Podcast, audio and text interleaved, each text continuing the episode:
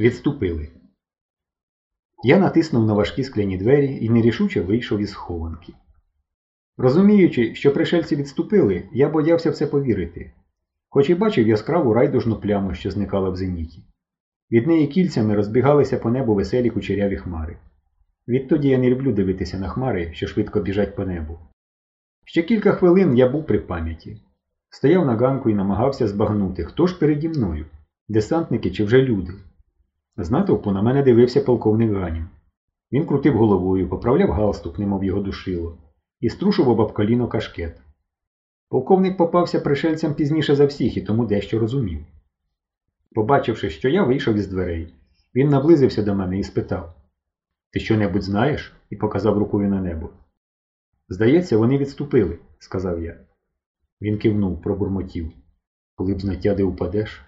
Знову поправив галстук і крикнув Увага! Увага! Військовослужбовці, до мене! Стало тихо. Або ж у мене в голові стало тихо.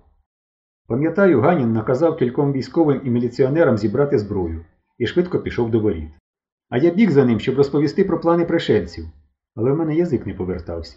Бо годину тому сам полковник запропонував цей план захопити Пекін, Нью-Йорк і Лондон. І я все ще не вірив, що полковник більше не пришелець. Отак ми й вийшли до воріт, назустріч броньованим військовим машинам, що розверталися довкола загорожі телескопа, а далі я нічого не пам'ятаю. Тільки великі колеса та синій дим вихлопів. Решту я знаю від інших людей. Як військові оточили машинами пагорб і попередили в мегафон, щоб ніхто не виходив за ворота, інакше стрілятимуть. Полковник не зважився порушити наказу, а я проскочив у хвіртку і побіг до найближчого бронетранспортера під дулами кулеметів навпрошки. Кажуть, я виліз на броню, як жук, і заходився кричати Де ваш командир? І мене з'єднали по радіо з командирською машиною і переконали, щоб я все сказав у мікрофон. Я розповів про пришельців, а потім згадав про Сирена Давидовича і так загорланив у мікрофон, що командир полку наказав відвести мене у лісопарк. Я знепритомнів аж у яру, показав на Сурена Давидовича, який лежав у руслі струмка, і сам упав. Сурен Давидович вижив, у нього навіть астми не стало. Він одужав раніше за мене.